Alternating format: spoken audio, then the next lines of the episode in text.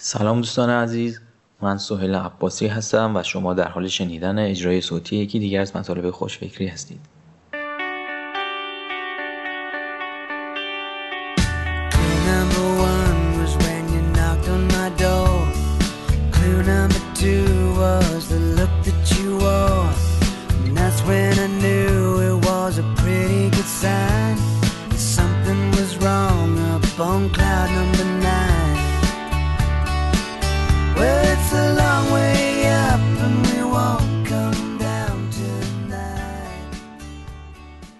عنوان این مطلب هست شش مانع توسعه اقتصاد دانش بنیان در صنعت فناوری اطلاعات ایران.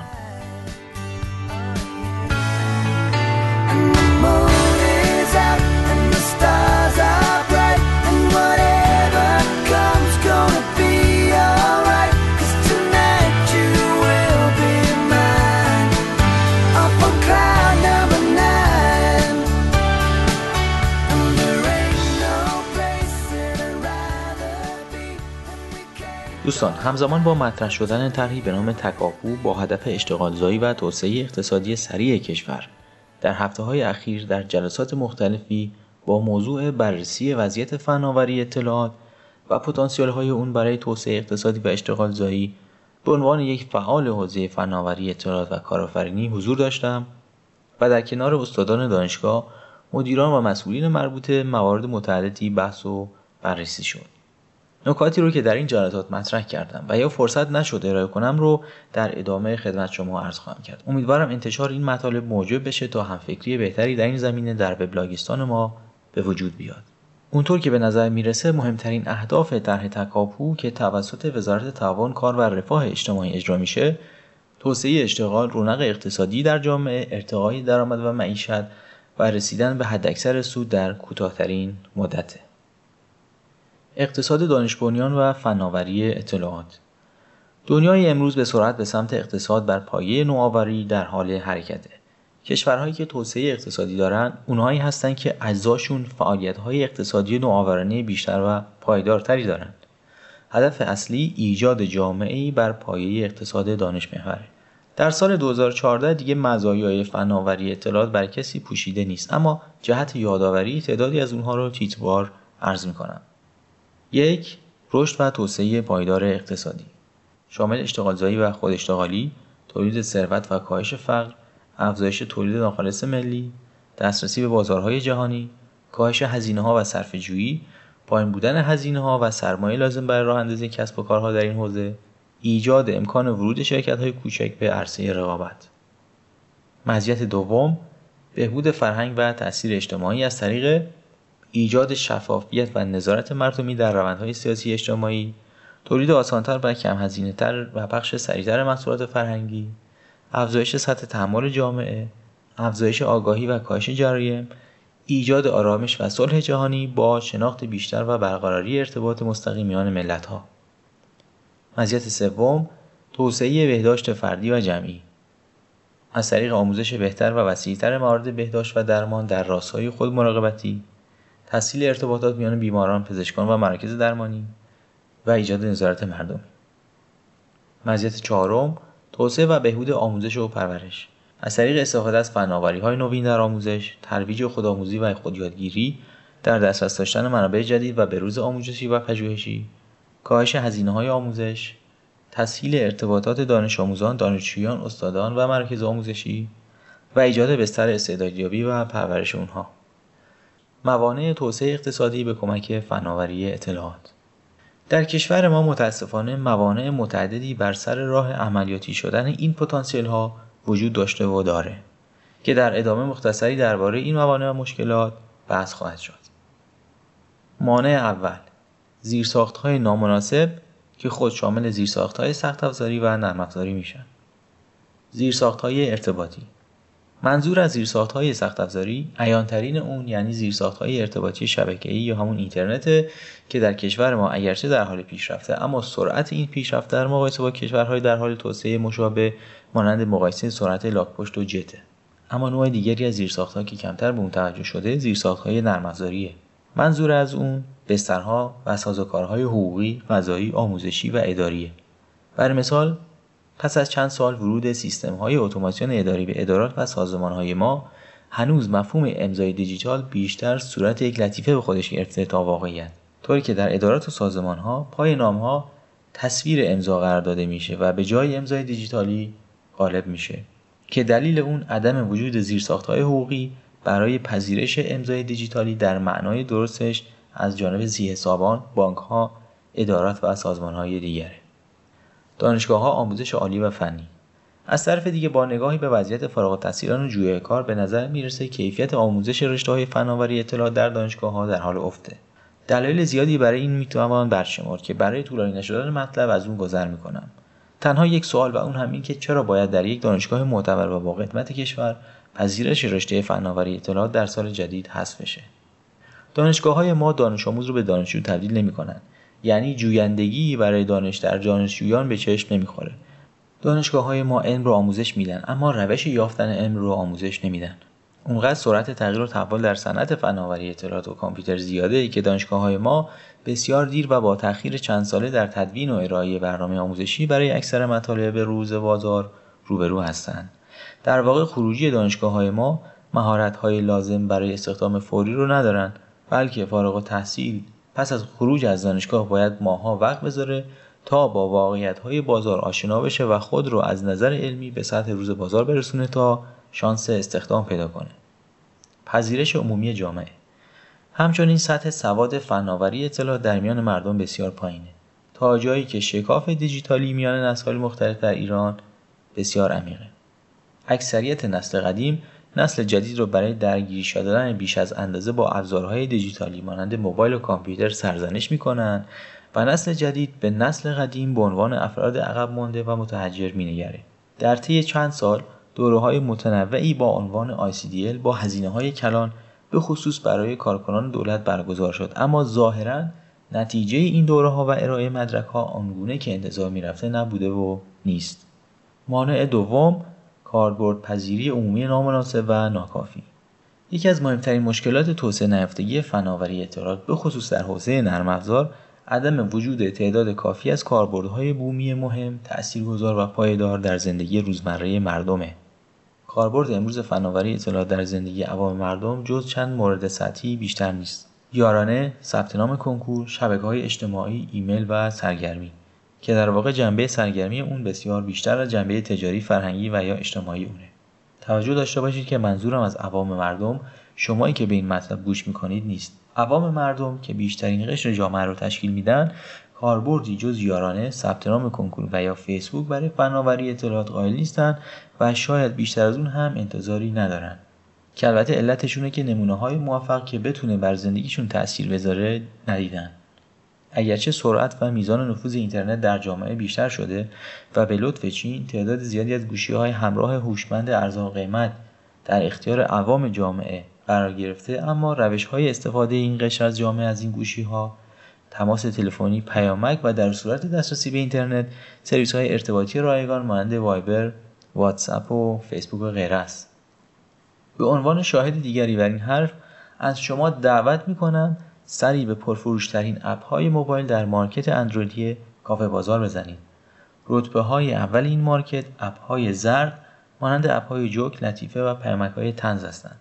یعنی به عبارت دیگه عوام جامعه دغدغه فناوری اطلاعات رو آنطور که باید نداره و همچنین تصور نمی‌کنه که فناوری اطلاعات می‌تونه دغدغه‌هاش رو کاهش بده. مانع سوم دیدگاه نامناسب و سطحی برخی از مدیران و مسئولین دولتی. برخی از مدیران میانی ظرفیت پذیرش انجام کارها رو به روشی غیر از اونچه یاد گرفتن ندارن. کوتاهبینی ها و برنامه ریزی های کوتاه مدت و سطحی دارن و به توسعه پایدار نمیاندیشند با توجه به اقتصاد دولت محور در اغلب استانهای کشور این گونه مدیران باید چشمانشون رو به روی دنیا و یا حتی به روی استانهای پیشرو در این زمینه باز کنند یک مثال. شهرداری مشهد برنامه داره تا تمامی خیابانهای منتهی به حرم امام رضا علیه السلام رو به اینترنت بیسیم رایگان مجهز کنه. به گمان من نمونه این حرکت شهرداری مشهد در بسیاری از شهرهای دیگر ایران با مخالفت و ممانعت روبرو خواهد شد. جالب این که مسائلی که معمولا به دلیل ناآگاهی یا خودسانسوری بیش از اندازه به مخالفت با چنین طرحهایی ابراز میشه در استانهای دیگر هم ممکنه وجود داشته باشه. اما برای اون چاره مناسب و راهکار لازم اندیشه میشه و در نتیجه ضعف برنامه ریزی و مدیریت اجرایی رو با پاک کردن صورت مسئله برطرف نمی‌کنه. شاید در چشم افراد سطحی نگر این برنامه مسئولین شهرداری مشهد چندان به هزینه‌هاش نیرزه و توجیه اقتصادی نداشته باشه. اما پشت پرده چون این پروژه به روز و مدرنی اونه که وقتی اینترنت پرسرعت به صورت رایگان یا با قیمت خیلی پایین در دسترس افرادی باشه که در هتل‌ها، مراکز تجاری و تفریحی خیابان‌های منتهی به محوطه حرم در حال تردد یا اقامت هستند. باشه؟ به احتمال زیاد اونها عکس‌های از خودشون رو در اون محله ها و خیابان ها در محوطه حرم با زمینه گنبد و ظاهران و غیره می‌گیرن و در شبکه های اجتماعی مانند فیسبوک و اینستاگرام و غیره با دوستانشون در سر دنیا به اشتراک می‌ذارن.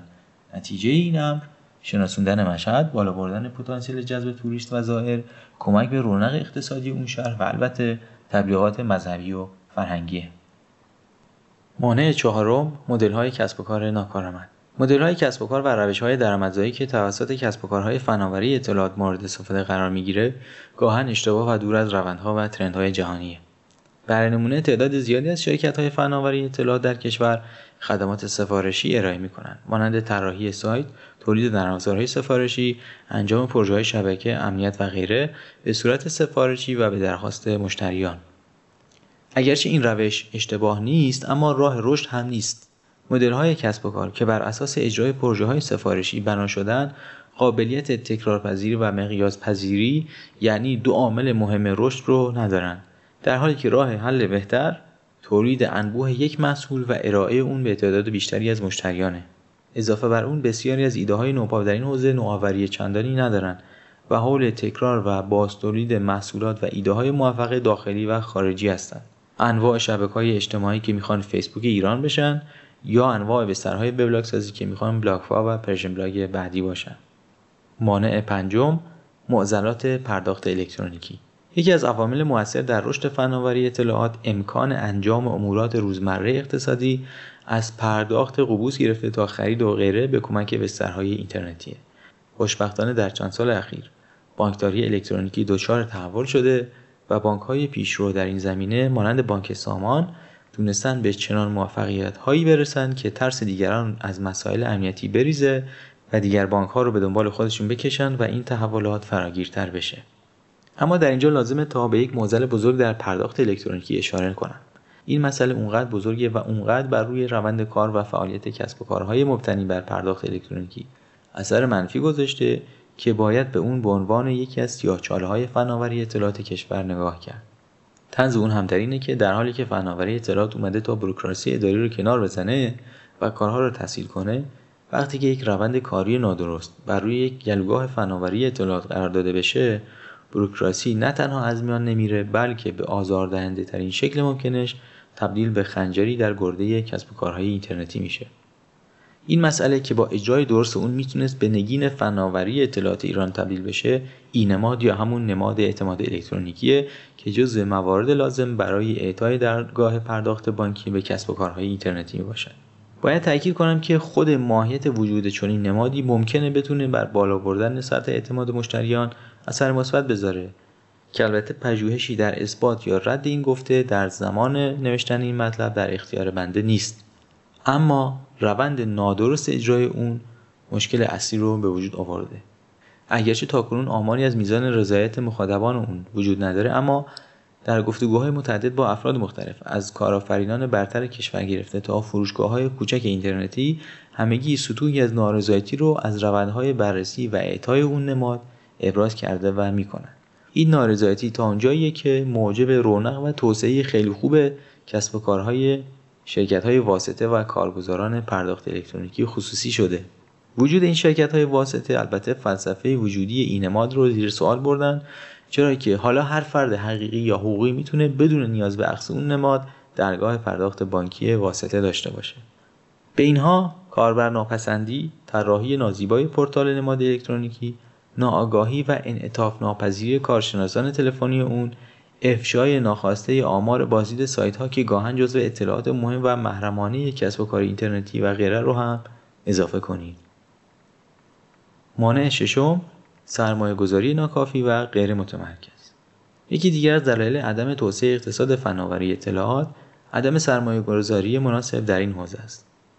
در حال حاضر در کشور سرمایه عظیمی در بخش عمرانی جذب شده و بازگشت سرمایه بالایی را به وجود آورده.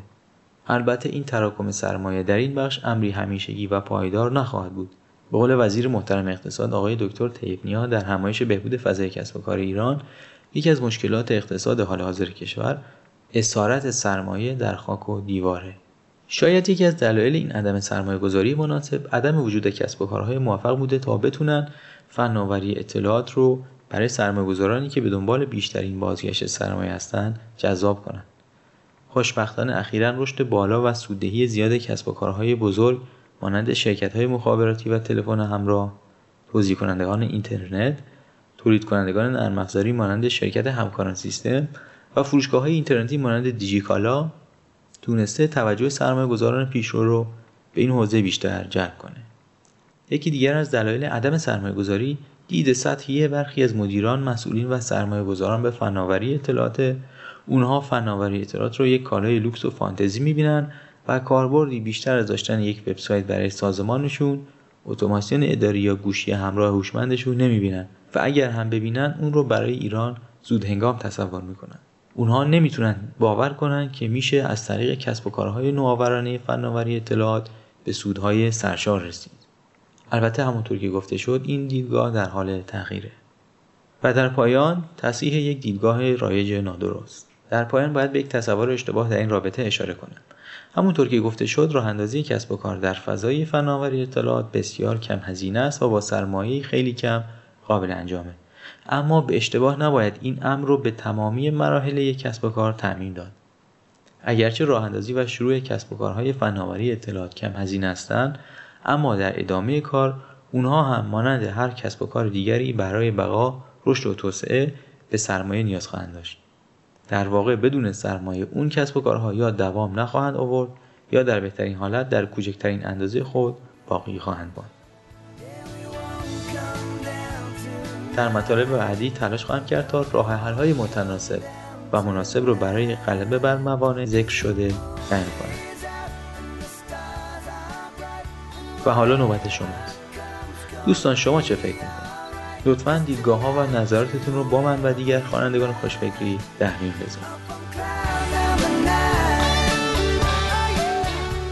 من سهیل عباسی هستم و شما اجرای صوتی یکی دیگر از مطالب خوشفکری رو شنیدید. از توجه شما سپاس گذارم تا درودی دیگر بدرود.